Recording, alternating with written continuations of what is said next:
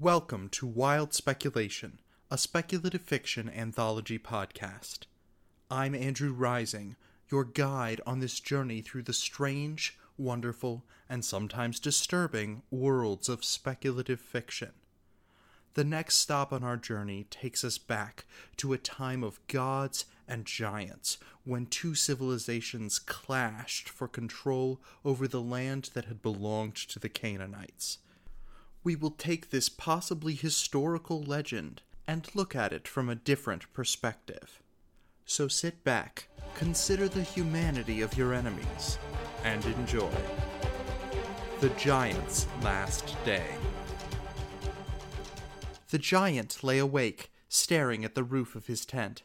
He could barely see where the pole held it up in the pre dawn light sifting through the flaps. It was big, big enough for him to stand upright in the middle. Most Anak warriors had to share their tents, but his masters wanted their champion to have one to himself. A perk of being the best. Still, he wished he was sharing the tent with his wife. Having Donya's body close to his while he slept, and waking to her loving smile, was far better than sleeping and waking alone. Life was always better when he was home with her and their children, in their little house in the slave quarter. He smiled as he remembered how she laughed every time he bumped his head on the lintel, calling him her clumsy Titan. He'd never tell her this, but sometimes he bumped his head on purpose just to make her laugh. Life meant something then. But when the master said it was time to march, it was time to march. So the giant and his sons were here, ready to fight the enemy, while Donya was back home with their daughter, being kept safe to ensure his obedience to his masters. He imagined Donya at home, tending to their garden and teaching little Miti. He closed his eyes and pictured her. Donya was the daughter of a free woman and an Anak slave. She was tall, taller than most men. They made fun of her, and not a man among them would even consider betting Donya Duxalot, let alone wedding her. This bastard daughter of a slave was a freak. But not to the giant. To him, Donya was the most beautiful woman in the world. Though she was much smaller than he was, she wasn't as fragile as other women who seemed like they'd break if he touched them and he could lose himself in her beautiful green eyes, so rare even among the masters. He loved how she had the dark, curly hair of the Anakim, but with the paler skin of the masters. Just the thought of the contrast of that skin against his own darker complexion when he held her close made him smile. It reminded him of the bright flowers of the acacia tree against its dark leaves and branches. The giant had surprised himself when he found the courage, or perhaps the foolhardiness, to ask Donya, a free woman, to be his wife. He had been even more surprised when she accepted. She knew it meant she would be living in the slave quarters for the rest of her days, and that her children would be slaves. But she told him that she would rather live as a slave and be loved than to live free and be scorned. And in the twenty years since, they had been happy when he wasn't called away to fight in the pits or in battle. They had tended a garden together behind their small hovel, and the giant loved the feeling of cultivating life rather than taking it. She had given him three strong sons and a beautiful daughter, each birth wonderful but bittersweet, since they all must serve the masters. The giant thought back to his last night with Donya before he left. He remembered the sight touch, smell, and taste of her. Desperately, he wished she were here, now. Time to get up, you big oaf, yelled a guard through the tent flaps, bringing the giant back to the present and the job he had to do. He groaned. Come on, it'll be dawn soon. The captain wants you armed and ready at first light, so be quick about it. If I have to come back and wake you again, it'll be with whip in hand. The giant sighed. Time to get back into that damnable bronze oven they called his armor. He had worn it ever since the masters had named him their champion, making him the main attraction in the fighting pits and the representative of their army in single combat challenges. It was beautifully wrought, much better than anything the rest of the Anak slaves wore. Still, he hated it. Wearing it always reminded him that his life was not his own. And for the last ten days, the heat had made his armor physically oppressive as well. While the rest of the Master's army stayed in the shade of their pavilions, eating, drinking, gambling, and whoring in full sight of the enemy, he had to cook in the hot sun, shouting himself hoarse. As he finished dressing, his son Saf came to help him don his armor. Father, will one of those cravens fight you today? the boy asked as he fastened his father's breastplate. I don't know, Saf. Ishbi says that they will have to soon, or else their food will run out. Your brother is probably right. He likes listening to the captain's talk. Grab my greaves. When you kill their champion, how will you do it? Cut off his head? Put your spear through his heart? Or maybe just break him with your hands? The giant looked down at his son sadly. This was Saf's first battle, and his head was filled with the tales of the glories of war, just as the masters wanted. Though only twelve years old, a boy, Saf was as big as most men. If only Saf could have stayed home with his mother a little longer, but that was not for a slave to decide. When the masters decided a son of Anak was ready to be a soldier, he was a soldier. Any resistance would mean death for the slave and suffering for his family. Chances are I won't have to fight anyone. They haven't fought me yet, and what would make today any different from yesterday? His son handed him his helmet. I hope they do send a champion today. I have wanted to watch you fight for years, father. The giant put a hand on his son's shoulder and silently prayed to whatever god would listen that Saf live long enough to trade his battle lust for caution and understanding. As they left the tent, he sent Saf to his brothers and the other Anakim in the shade of the slave pavilion. No need for both of us to be marching back and forth under that sun. I'll call you if I need my shield. The giant made his way to the command tent. As he walked, he could feel the eyes of the other soldiers on him. His fellow Anakim, foolishly jealous of his position as champion, and the free soldiers, whose faces held looks of contempt and amusement. Those eyes made him feel so alone, even in the crowded camp. Ah, there you are, said Melek, one of the generals. Took you long enough. Shovel down that food, then get into position, you big oaf. The sun's about to rise. Yes, sir. The giant picked up the large bowl of porridge. Are there any messages for me? I was hoping to hear from my wife. The sooner you finish this business, the sooner you can go home and hear from her there. The longer you take, the more likely some other big oaf is hearing from her. Melek sneered up at the big man, as if daring him to lash out. The giant looked down at the general, anger welling inside him. He was half again as tall as this man and could break him with his bare hands. But, tempting as the prospect was, he knew anything he did to this man would be returned to him, his family, and all the Anakim a hundredfold. So he simply bowed his head, put down his untouched porridge, and took up the position from which he started his daily routine.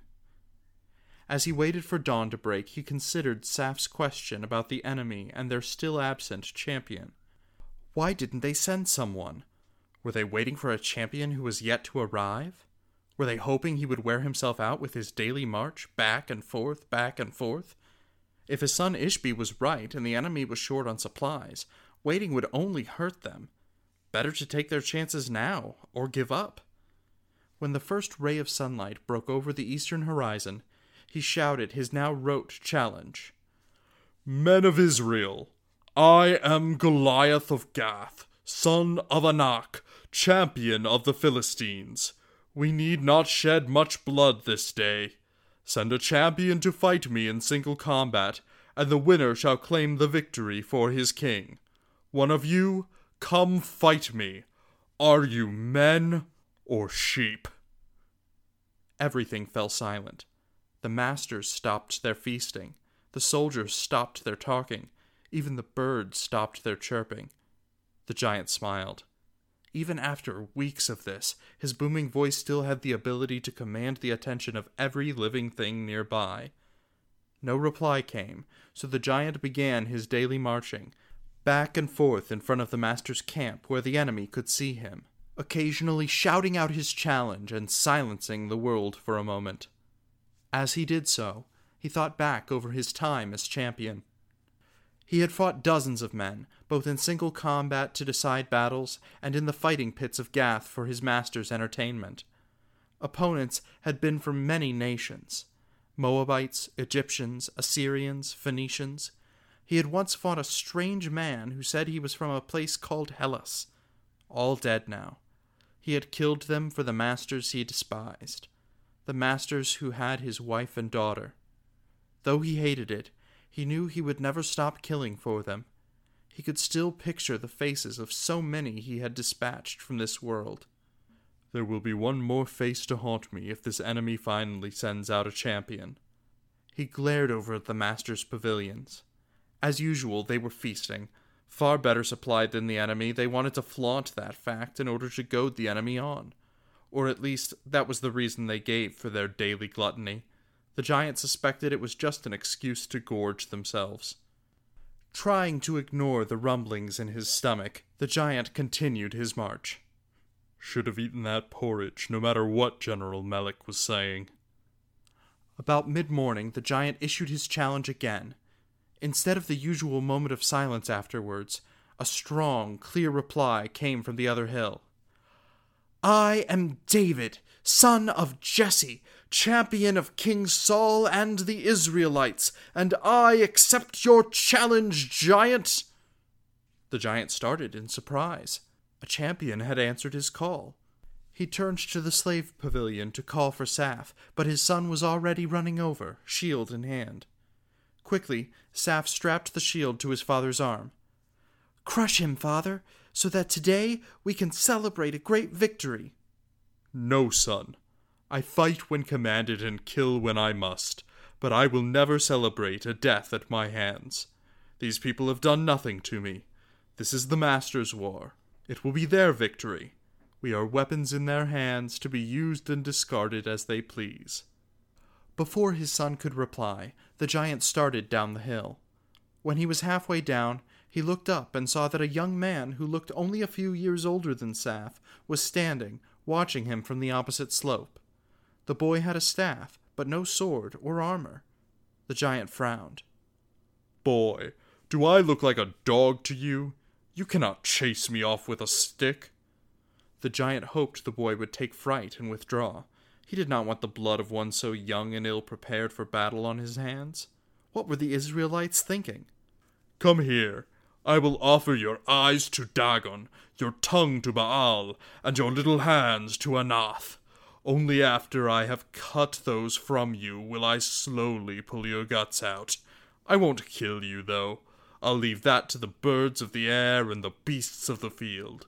Or, if you have the brains the gods gave a goat, you will run home to your mother and leave the fighting to soldiers. But the boy stood steadfast.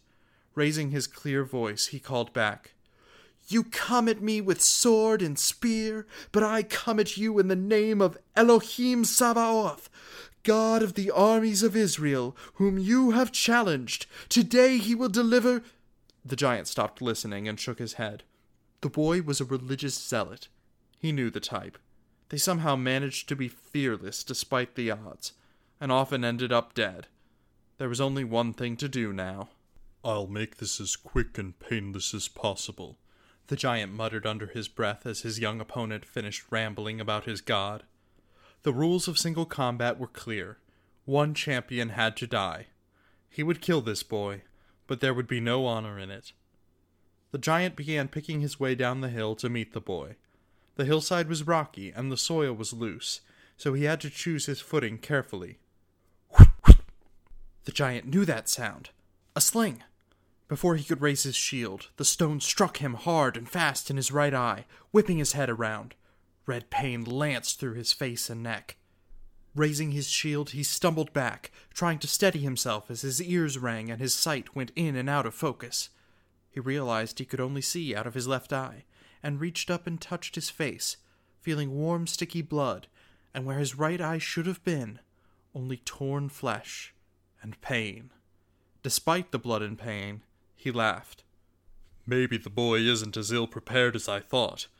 After this, the Masters will have to find a new champion. They can't very well hang all their hopes on the fighting prowess of a one eyed man, now can they?